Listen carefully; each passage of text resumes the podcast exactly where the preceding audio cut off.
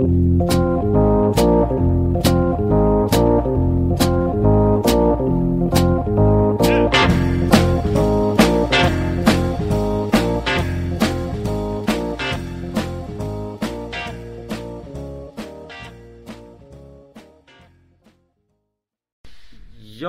och välkommen till Bröla och Bölla. Idag så gästas jag av ingen mindre än en man som är cancelled, Rasmus Hansson. Ja, exakt. Tack så mycket. Ja, välkommen hit. Tack. Det känns skönt att, eller väldigt kul framförallt, att du har öppnat upp ditt hem för mig. Och att du har släppt in mig i den offentliga värmen igen. Ja, det är det jag tänker att vi ska avhandla idag bland annat. Ja. Hur man går från att vara en profil till att helt plötsligt inte vara önskad av någon. Det finns ju någonting i det, tänker jag. Och för de som undrar vad vi dricker, jag dricker en Ginger Joe och Rasmus dricker en Flat Tire alkoholfri. Ja, det är lite för tidigt för mig att börja dricka, men det är ändå 0,5 i den, så vi får se vart det tar mig. Ja, klockan är 5:01, men det är en lördag, så vi får ju se vad som händer. Så fullständigt namn? Lars Rasmus Alexander Hansson. Okej. Och Lars kommer från? Alltså, jag tror att det är någon slags familjenamn. Jag vet att min pappa heter det också. Men sen tror jag inte det går längre bak, vad jag vet. Så att jag tror bara att det var så. Vad heter farsan? Han heter där. Okej, ja, då får han heta det också. Nej, så det har inte någonting med någon släkting någonstans som gjorde någonting speciellt, alltså, eller? Inte vad jag vet. Jag har tyvärr lite för dålig koll på min släkt bakåt. Så jag vet inte. Tyvärr. Hur gammal är du? 30 år gammal. Var är du född någonstans? Född på Mas. Uppväxt i Oxie. Det är ju Mas man säger. Det är Mas man säger, ja, absolut. Nej, jag brukar ibland fortsätta säga Mas, men ingen fattar vad man säger. Så att... Nej, jag har hört, det heter väl SUS. Skånes universitetssjukhus. Precis. Ja, och då fattar man ju absolut inte vad någon menar. Men MAS, det är väl ett allmänt begrepp i Malmö som alla vet. Malmö allmänna sjukhus, är det vad det står för, helt enkelt. Allmän är ett väldigt fint ord. Ja, det är ju faktiskt. Men det har en problem, det är problematiskt att många av de här allmänna brukar också innebära någon form av... Ja, men som allmänna sjukhuset, han som mördade folk ute på Östra. Och, exakt. Och Oxie, uppvuxen i Oxie. Denna stadsdel. Exakt, jag för ju en kamp för att vi ska bli inkluderade i värmen Malmö stad. Men det är inte många som håller med mig i det, tyvärr. Jag näter på ganska hårt för att vi är en stadsdel. Och det är ju faktiskt fakta. Att vi är en del av stan, även om vi geografiskt sett är lite avskilda. Ja, rent geografiskt är det väl egentligen tillsammans med Lindängen Malmös enda riktiga förort. Oj, Lindängen? Ja, men jag tänker om man utgår från Ringvägen, att liksom utanför där, det är ändå liksom en stor väg och sen kommer Lindängen, liksom Höga Holm där. Ja, okej, att, om man tänker bara egentligen geografiskt, men givetvis Oxie... Men om du tänker utanför inre Ringvägen så har vi i så fall hela Höja också. Jo, men jag tänker liksom mer om man bara ser på en karta typ. Alltså okay. det är liksom konstant bebyggelse på något sätt, men det är snäppet längre ut i Lindängen. Ja, det är möjligt att du har rätt där. Jag vet inte. Men det är ju i alla fall några åkrar som skiljer Malmö från Oxie geografiskt. Precis. Ja. Ja, men om du ska berätta lite mer om Oxie då? Alltså det är ju... För den oinvigda. Alltså det är ju en spännande plats. Många kanske har sett det här Oxie-slagsmålet med Jeans Micke. Och det är väl ändå en relativt bra beskrivning av Oxie någonstans. Den lilla 3-minutersklippet. I alla fall 90-talet Oxie. Så är det väl ändå ganska representativt ändå, tyvärr. Jo, men jag hade ju en... hon lever faktiskt fortfarande, men mormor bodde ju där på 90-talet. Okay. Och det finns ju många sådana här... Men det känns inte helt främmande när man ser det här klippet då. Det lättaste är nog om ni googlar på slagsmål i Oxie, så kommer det... Det är väldigt 90-tal, det är väldigt så här... Det är någon som har lyckats filma. Det är ingen bra kvalitet. Och det är en väldigt arg man med både... jeansjacka och blå jeans. Exakt. Men utöver det, vad är Oxie idag då? Alltså, Oxie, du bor inte där idag? Nej, jag bor inte där idag. Oxie, det är ju en väldigt speciell stämning. För dels så är det ju en by, men det är ju också en stadsdel. Och det här med att det är en by, det kan man ju liksom känna igen med det här med att man typ hälsar på bagaren. För det kanske man inte riktigt har i Malmö stad på det sättet. Att man liksom hälsar och känner sin lokala bagare. Jag vet inte. Är det fortsatt så? Skulle jag gå in på Oxie centrum och gå in på bageriet, så ja, då skulle jag väl hälsa på bagaren liksom. Så jag tycker ändå att det är någon slags, jag vet inte. Jag hoppas jag gärna någon slags bild av Oxie. Nej, jag personligen var ju Oxie för inte allt för länge sedan. Mm. Berätta mer. Nej, men då besökte jag ju vad är det, Mr. Chaos. Ja, just det. Och, på centrum, ja. Ja, precis. Mm. Och Oxen heter den väl? Pub Oxen, ja, precis. Oxie bykrog. Precis, ja. Så det var ju... Det var ju lite som tiden står stilla. Och det är ju också skönt på sitt sätt. Ja, det är det. Ja. Så att det... Men Oxie centrum är ju i all sin fulhet och enkelhet väldigt liksom... Vacker. Det är väldigt vacker på sitt sätt. Ja. Men vi kommer ju lite in. Men som vi sa, du bor inte där. Var bor du då? Jag bor vid Karoli nu. Sen får vi se. Jag är lite sugen på att flytta ut till Kirseberg och något. Vi får se. Varför bor du där? Varför bor du vid Karoli? Det var den lägenheten jag fick tag i. Alltså det är väl as simple as that. Du har inte en önskan att flytta tillbaka till Oxie då? Nej. Det kan jag inte säga att jag har direkt faktiskt. Det skulle kännas någonstans lite mörkt ändå. Att liksom återuppleva allt det där. Men jag vet, nej det har jag inte faktiskt. Är det så att du inte nödvändigtvis vill för dina eventuella barn projicera din uppväxt på dem? Ja, exakt. Det finns ju den dimensionen, absolut. Men kanske också bara härligt att uppleva något annat. Ja, såklart. Än att återuppleva barndomen. Ja, såklart. Så det är väl mer det. Så du bor vid Karoli, det är ju beteckningen då av Gamla stan. Innanför kanalen. Precis. Ja, precis. Ja. Så hur kan du beskriva ditt område då? Det känns ju rätt, visserligen om man besöker man Malmö så är det innanför kanalen man rör sig förvisso. Ja, det är ju, där jag bor så är det ju det här delen av Karoli som byggdes upp på 70-talet. Så det är mycket brunt tegel och så vidare. Som var, vad jag har förstått, en ganska charmig stadsdel förr med gamla gatuhus och lite så. Så det är en ganska ful del av Malmö skulle jag säga. Drottningtorget är väldigt fint.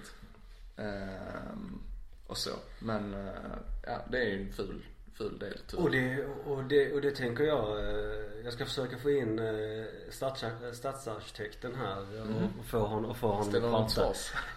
Det är inte nödvändigtvis han som ska ta oss svars för det. Mer bara hur han förhåller sig till det när han vet vad som fanns tidigare. Så du är ju här i egenskap av i grund och botten Twitterprofil. Så men du är väldigt öppen med det och jag vet ju om att du är ju lagerarbetare. Terminalarbetare. Det är känsligt. Men ja, terminalarbetare. Ja. Så, men egentligen som sagt, det är Twitterprofilen. Vad baserar jag det på, tror du? Jag är ju väldigt aktiv på Twitter och har varit så ganska länge. Har väl ändå ett relativt stort följe. Och det är väl det du baserar det på, misstänker jag. Twitter ändå mycket om Malmö och så. MFF en del.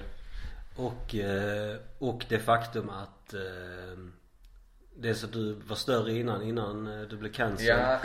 Och dina berömda tjejspaningar. Exakt. Jag blev ju cancelled från Twitter för typ 2 månader sedan. Det är så länge det har gått nu.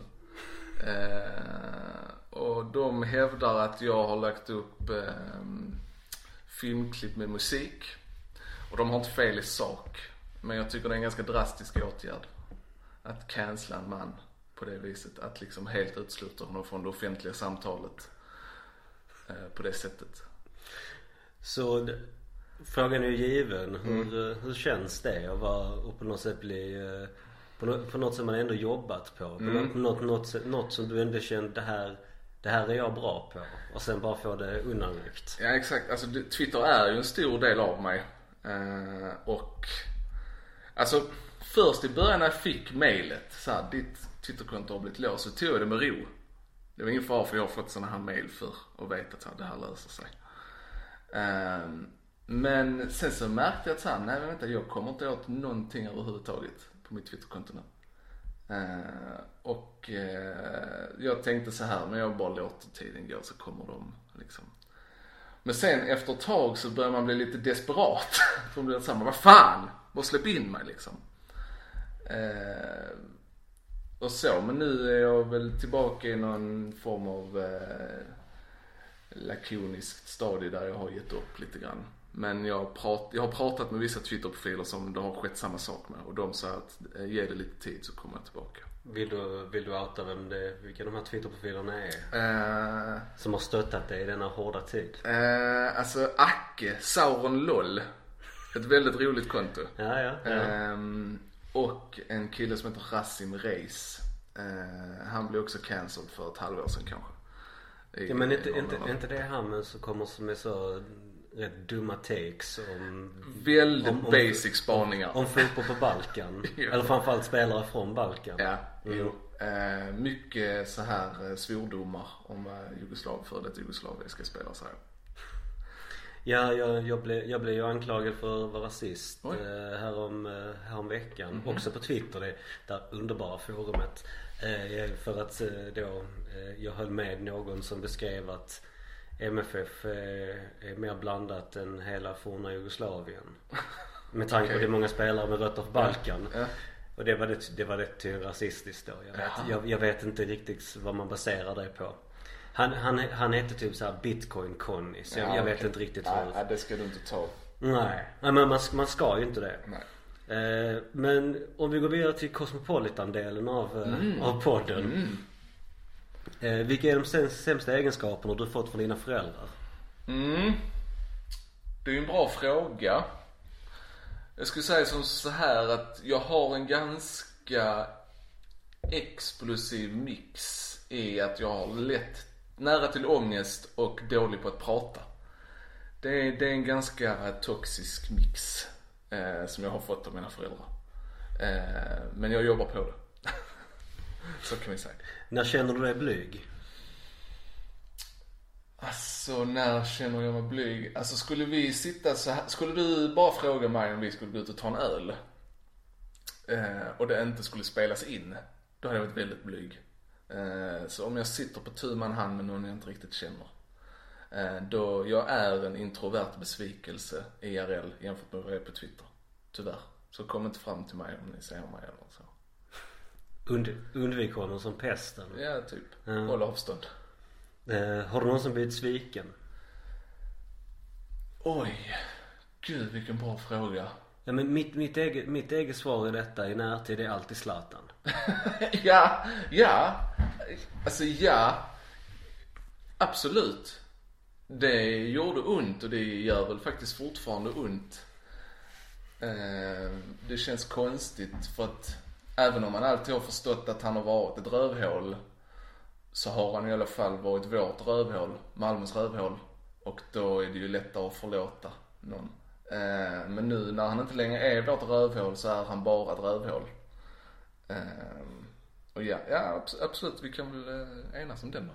Ja, det är fråga till dig. Men det är just att... Nej, men jag har inget bättre top of mind så det blir kanon. Vad är det värsta som skulle kunna hända dig? Nu när vi suttit och ältat. Men det... Okay. Ja. Jag vill att min sambo skulle lämna mig. Något i den stilen. Ja, det är väl ett, alltså, det är väl ett rimligt och rätt svar. Ja, för alla. Tråkigt svar kanske. Men, ja, men rimligt och rätt. Men det är också, sant. Ja. Så att jag tänker...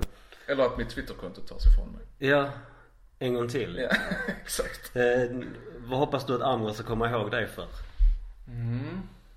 Det är ju också en bra fråga. Ja, det är ju inte jag som har gjort något av det. Jag skickar vidare ett kosmopolit. Ja. Alltså. Vad vill jag att andra ska komma ihåg mig för? Nej, men att jag försökte göra något.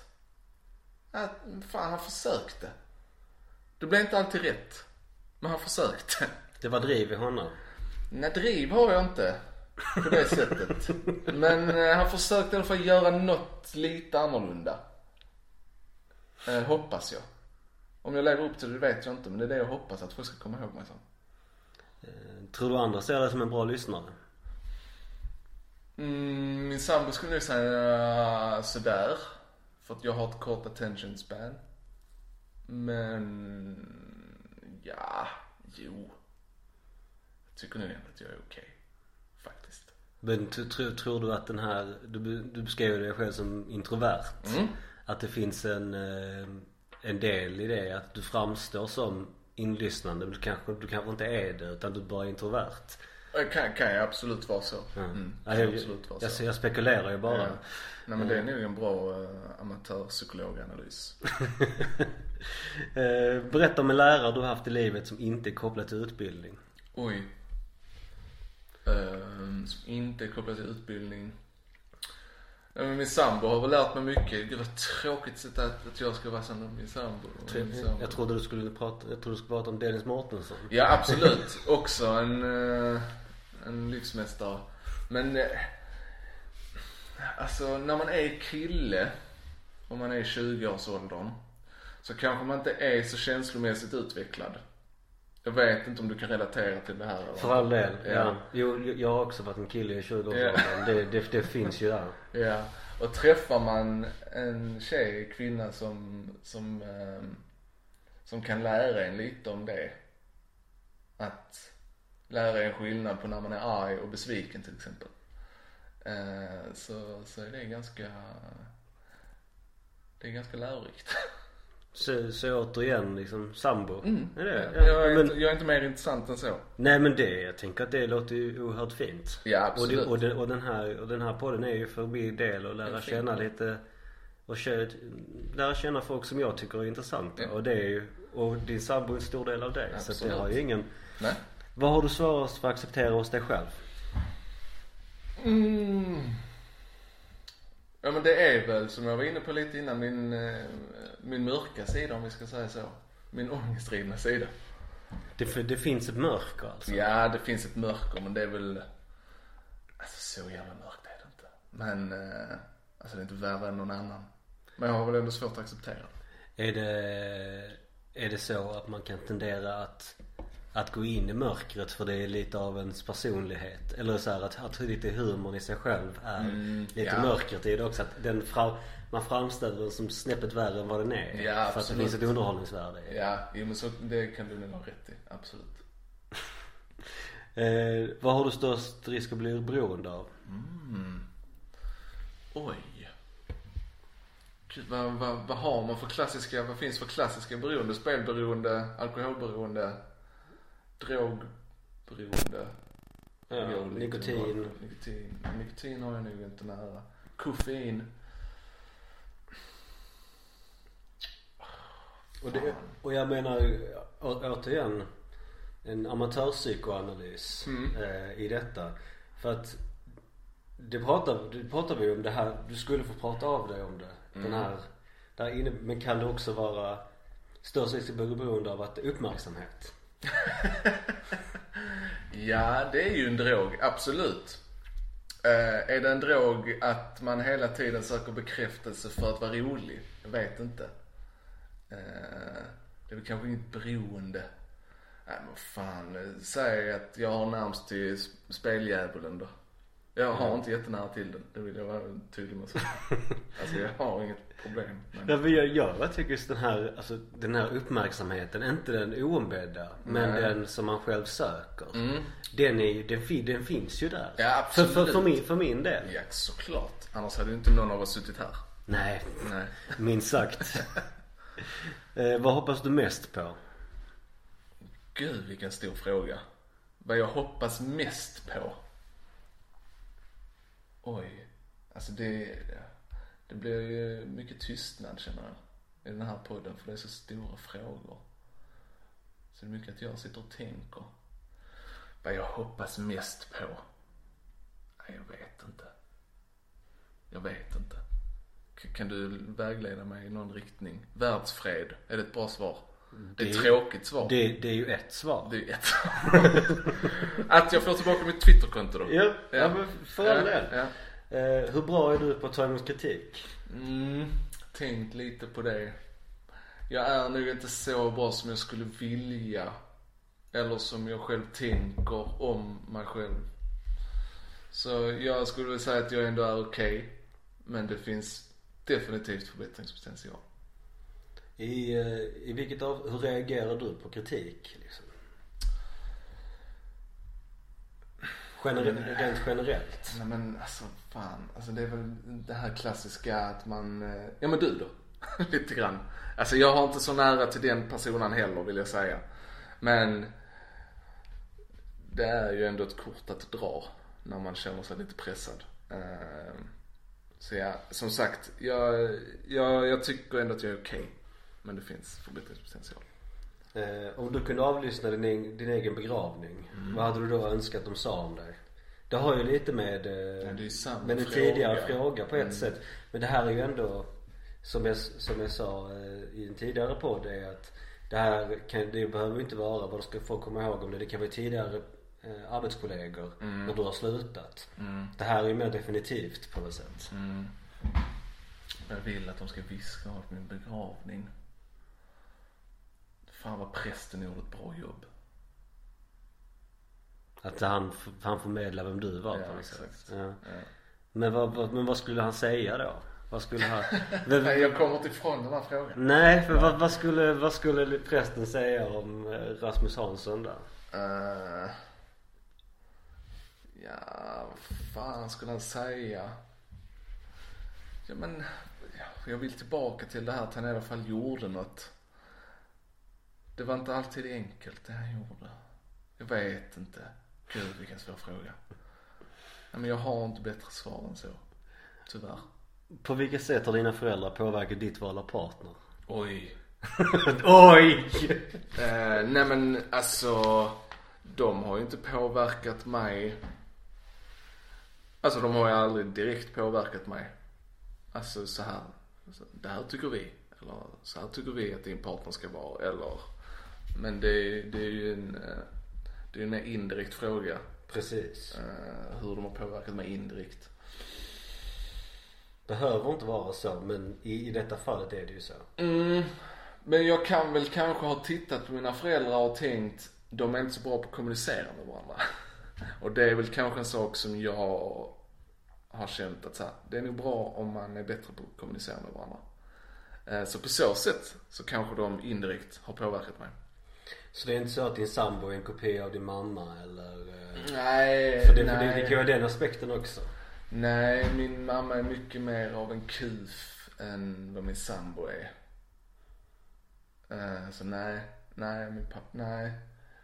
Jag vet, det är väl mer det jag sa om kommunikation, etc. Och då var ju frågestunden slut. Är den klar? Ja. Nu ska vi gå över på något mer som du ändå brinner för. Och Malmö då. Vad härligt. Så vad är Malmö för dig? Alltså Malmö för mig är ju min hemstad. Det är ju... Alltså det är ju här jag har hela mitt liv.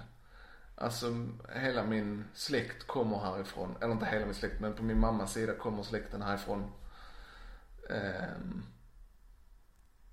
Det är liksom här jag har växt upp. Det är här jag känner mig hemma. Tråkiga svar igen.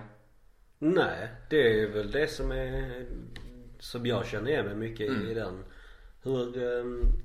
Har du tänkt så här, men fan jag borde flytta någon annanstans? Nej, det har jag faktiskt inte inom Sverige i alla fall. Alltså så här, varje gång jag kommer upp till Stockholm så slås jag av hur fint det är där. Och då kan jag bli lite avundsjuk på stockholmarna att de får titta på det här varje dag. Men jag känner nog inget behov av att vilja flytta dit. Men om jag skulle få ändra någonting med Malmö så hade det nog varit att det var lite mer geografiskt mixat. Att det fanns lite mer höjdskillnader, lite mer vatten på sina ställen, inte vet jag. Förstår du vad jag menar? Mm. Jo, men jag kan...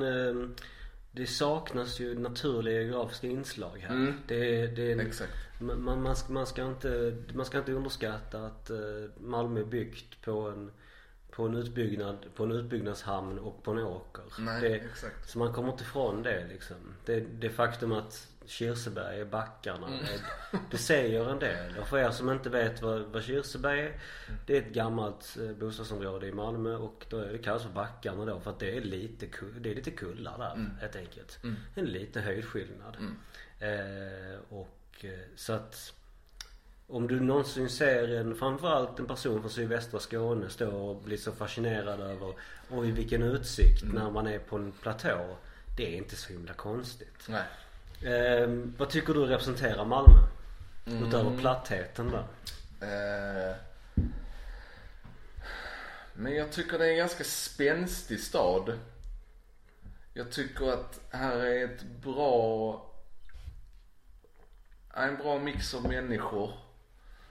Här är ett ganska brett kulturutbud med allt vad det innebär. Om vi nu också inkluderar sport i kultur någonstans. Det får jag ändå tycka man ska göra. Så finns det liksom, här finns något att göra. Jag tycker också att det inte är så ängsligt i Malmö. Det finns liksom möjlighet att uttrycka sig. Hur det nu än må vara kulturellt. Det känns också som att det finns liksom plats för alla i Malmö på något sätt. Och det tycker jag är ganska härligt. Så, och du får rätta mig om jag har fel, så en öppenhet. Ja. Why not? Om en vän till dig besöker Malmö första gången, vad gör du med den personen då? Det är ganska spännande för att precis utanför mig så för några veckor sedan så kom det två holländska damer som reste genom Sverige genom tåg och de skulle till Moderna Museet som ligger precis vid mig och de hittade inte dit så jag hjälpte dem att hitta dit och sen frågade de mig, vad gör man i Malmö på en kväll, vi ska bara vara här en kväll och det stod liksom helt still i huvudet. Det här var också i september och det regnade och då var jag så, det stod helt still i huvudet, jag vet inte. Så det beror på, så här, är det mitt i sommaren? Är det på vintern? Är det en vecka? Är det en dag? Men det första stället jag skulle gå till, jag vet inte, Heleneholms elkraftverk. Och varför det? Nej, men måste kika på konstruktionen. Den har ju någonting i sin arkitektur och sin fruktansvärda fulhet. Men också det här, den vackra fulheten på något sätt. Ja, är det något du återkommer till? Jag vet inte. Den här ja men Oxie centrum. Ja. En väldigt vacker fulhet. Ja. Heleneholmsverket, en vacker fulhet. Ja men det är väl roligare att ta den till Heleneholms elverk än att visa Turning Torso. Jo, men alltså, det blir en bättre upplevelse för alla inblandade. Jag tänker att varför inte bara stå och kolla på kuken på Södervärn och alltså huset, kuken, inte någon faktisk kuk då. För att och berätta liksom historier om han som klättrar upp där. Vad var det han skrev? Gud är död. Var det inte också mörda bilar och hata data? Nej, just det, mörda bilar, hata data. Ja. Det är ett jävligt alltså, bra. Bröla och Bölla för all del. Men det borde ju varit namnet på podden. Det märker jag nu. Faktiskt. Du har ju redan liksom avhandlat lite med det geografiska. Men om du var turist i Malmö, vad tycker du saknas? Vad tycker jag saknas? Jag vill tillägga att jag skickade de här två holländska damerna till Slottsparken och trädgården där det pågår en Dahlia-festival som är alldeles ljuvlig. Så jag skickade dem dit. Men, vad var frågan? Vad tycker du, om du hade varit turist i Malmö, vad hade du spontant bara, men det här saknar jag, det är en så pass stor stad liksom. Man kan inte få allt, men det här är rimlig förväntan. Vad fan skulle det kunna vara? Jag vet inte, har du själv någon tanke? Det är svårt att liksom... Det återkommande svaret har varit fler museum. Ja. Men det... Jag vet inte. Alltså jag besöker inte så mycket museum. Let's be honest. Alltså jag hade nog velat ha att man gör kanalen som en mer naturlig del av stadsbilden. Det hade jag också. Ja men alltså så här, det hade ju varit nice om... Det finns ju några så här... Alltså... platåer och plattformar i, men de är försvinnande få. Det har varit kul att, liksom, att faktiskt det blir en del av stadsbilden, att det liksom blir en mer interaktiv del. Ja, men mer interaktiv del för all del. Alltså, folk badar. Ja, varför inte? Sen så alltså abborrarna går ju att äta. Men säger de. Ja, säger de ja. Jag hade inte gjort det. Nej, inte jag heller. Men det kom ju också från en man som innan studenten badade i fontänen på Gustav. Så att, okej. Och jag badade i fontänen bakom kasinot. Ja, kasinot på invigningen. På gymnasieinvigningen. Inspark. Och jag tänker att vi sitter här idag och lever fortfarande. Det gör vi. På vilket sätt vi gör det är ju någonting annat. Liksom. Ja, exakt. Okej då. Har du något favoritställe i stan? Någon som är din, liksom, ditt smultronställe? Mitt smultronställe i Malmö stad. Alltså, fan, tråkigt, men Gamla Väster är ju charmigt. Får man säga det högt? Ja, det är klart. Du har ju precis pratat om en Dahlia-festival som är ljuvlig, så att det är också nära till den när man bor i Gamla Väster. Ja. Nej, men alltså du är ju onekligen en man av en lite mysfarbror. Ja, men det är ju som kanske inte förmedlas alltid utåt. Ja, men det alltså, om man nu ska gå in på Twitter igen, så tycker jag ändå att jag försöker förmedla när jag begår olika ljuvligheter. Alltså med mina palettblad. Och du har ju ett ljuvligt palettblad där. Ja, tusen tack. Du har till och med fler. Ja, jo. De trivs bra i det utan direkta solljuset. Utan mer... Har du ju direkt solljus där? Inte egentligen, nej. Nej, de vill ju ha det. Egentligen. Men du har ju också en ljuvlig fiolfikus. Det är ju det här. Det är ju det här jag menar. Det finns ju en det kanske finns en större livsnjutare i mig än vad jag vill. Ja, men också den här fördomen av att män i runt 30, det här att gå omkring och tycka att blommor ska vara ljuvligt. Det är uppfriskande, men det är inte nödvändigtvis att det gemene man, det kanske det gemene man vill, men inte gör. Kanske. Vad var frågan? Favoritställe. Ja, men Gamla Väster. Och det var Gamla Väster, var ljuvligt liksom. Ja, det är ganska härligt då. Det tycker jag ändå. Har du någon favoritrestaurang? Inte nödvändigtvis på Gamla Väster, utan bara liksom något ställe som du återkommer till. Alltså jag är svag för köket Lu på Davids Hall. Davids Hall är också en ganska fin plats. Det är också väldigt fint. Ljuvligt, precis. Ja. Så jag får väl kanske säga den ändå. Värmlands falafel. Är det en restaurang? Ja. Jo. Där konsumerar jag ju mest mat. Alltså personligen, om jag får vara lite konfrontativ och lite så här, Värmlands falafel, lite överskattat. Jaha. Ja, jag vet inte vad det är. Jag är inte nödvändigtvis en svår man. Nej. Men jag vill ha gurka i min falafel. Alltså eller klassisk kebab. Gurka. Ja, men klassisk gurka. Inget tjafs, saltgurka. Ja, men det kan det också. Men där är ju saltgurka. Jo, men jag vill ha vanlig, jag vill ha liksom straight up 80% vatten och liksom 20% någonting annat i min falafel eller kebab. Ja, okay. Jag tycker inte det är för mycket begärt, och det drar ner mitt betyg avsevärt. Nej, så det är faktiskt inte för mycket begärt nu när du säger det. Och jag kan tycka att de borde ha det som ett alternativ. Det är inte så höga krav att ställa. Men personligen så saknar inte jag den. För fördelen som Värmlands falafel har, det är att de gör ju brödet på plats. Och det är ju riktigt gott, såklart.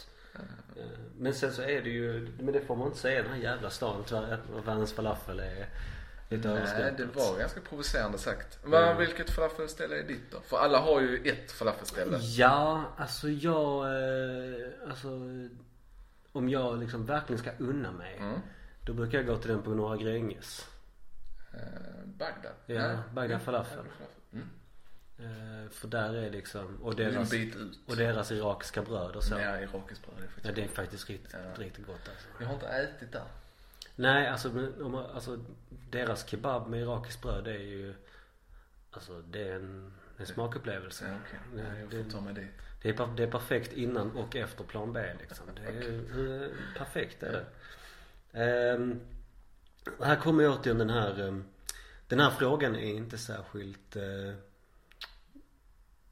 enkel. Nej. Eller jo, den är enkel för det är ja eller nej. Nej, okay. Men du får gärna utveckla den. För jag tycker den är viktig att ställa. Okay. Förintelsen, rätt eller fel? Nej, skämt att säga då. Anser du att malmöiter är konfrontativa angående sin stad? Ja, gud ja. Det är väl klart vi är. Alltså det finns ju inget starkare lokalpatriotiskt fäste i Sverige. Alltså så fort man ser någon nämna någonting om att här finns den bästa kebaben, alltså då är vi där och hugger. Konstant. Ja, så att absolut superkonfrontativa skulle jag säga. Alltså det, alltså så här, det kanske inte alltid är så jävla vackert det vi vaktar.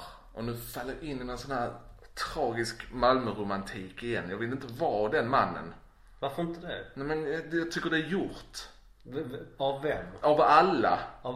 Vem är alla? Men alla man hör. Jag vet inte, Kalle Lind-figurer. Ja, men Kalle Lind. Jag vet. Det är ju kulturen. Det är ju inte... Det är en romantiserad bild. Det är ju en Jacques Werup-bild. Ja. Alltså, det är ju inte nödvändigtvis en... Det är inte riktigt för den vanliga människan. Nej, jag vet, men det är så lätt att falla in i den. Men jag skitsamma då, nu gör jag det. Jag är ju tydligen inte så jävla... Det har ju varit ett wake-up call för mig, den här avsnittet, att jag är plattare än vad jag tror. Sitta här och framkallar ångest. Ja, nej, men jag vet inte vad jag skulle med mitt resonemang, men vi vaktar ju vår stad med näbbar och klor. Och vad tror du det beror på? Men det är väl ganska djupt rotat, är det inte det? Alltså jag menar direkt, alltså från att man växer upp så får man liksom höra de jävla 08-orna eller de jävla göteborgarna. Alltså så att det är väl så här, ja, man kan gå långt bak historiskt med liksom 1658 gate, kan man kalla det gate? Ja, men alltså... Det är en klassisk gate. Men alltså, jag menar, han som invaderar står ju som staty på Stortorget. Det är faktiskt ganska problematiskt. Ja, det finns ju någonting i det. Finns det någon annanstans i världen som en person som invaderade och de facto för det folkmord står på en torg mitt i... Det tror jag säkert. Ja, jo, kanske. Kanske lite raljant hos lägen, men... Det är väl det som är en staty. Det tror jag inte det. Ja, precis. Jo, det är förvisso. Nej, man vill säga att det är Malmö-unikt. Ja, vi kan säga det. Jo, men jag tänker också att det... Finns det någon... Och då lägger jag i mina egna tankar och värderingar i det. Men den här Malmöbilden från resten av Sverige. Alltså mediebilden. Ja, precis. Den här att folk som kommer ner blir chockade över hur fint det är. Och att den ene och det här att det skjuts hejvilt i Stockholm. Men det är ingen som går omkring och säger att det är en förlorad stad. Nej. Men det är någonting som passar i deras Malmö-narrativ. Ja, men det är väl också att... folk har väl lite det här upprorsmänniskan i sig, att när resten av Sverige pissar på Malmö så vill väl alla proklamera hur fint Malmö är. Men om jag ska ta det vidare, så när jag pluggade för några år sedan här i Malmö, så var det många, nu kallar jag dem stockholmare, jag vet inte riktigt var de kommer ifrån, norrifrån. Norr om Halland. Ja, exakt. Ja. Och jag upplevde att de var så jävla mycket bättre på att utforska Malmö, de som flyttar hit, än vad vi som bor i stan är. Alltså att de liksom hittade restauranger som jag, du vet, aldrig talas om, eller du vet, så som ligger på någon liten bakgård, man måste in, man måste knacka 3 gånger på ett visst sätt.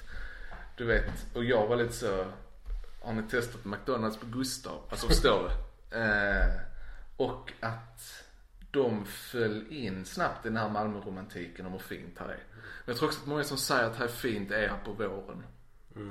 Alltså i maj. Alltså, hör av er igen i november. Så. Vilken stad är vacker i november här på norra halvklotet liksom? Nej, det är väl så sant. Men på tal om stippes, sjuka pommes. Men det var mer så, det är så anekdotiskt på något sätt. Men det är klart. Men du är den första gästen som faktiskt är från stan. Mm. Så frågan är ju ställd på det sättet hur du upplevt det. Som i din... Vad var frågan igen? Jag är som sagt mitt attention span. Ja, men att vi var myter ska vara konfrontativa. Ja, men det är det. Ja, det är det korta svaret. Så svaret är liksom ja. Ja, men jag utvecklade den. Ja, såklart. Du bara göra det. Ja, såklart. Näst sista frågan då. Kan du dra en riktigt tråkig Malmö-anekdot? Alltså jag drog den här på Twitter häromdagen. Jag tycker ändå den har något. Okej. Sten Taxi Jonsson.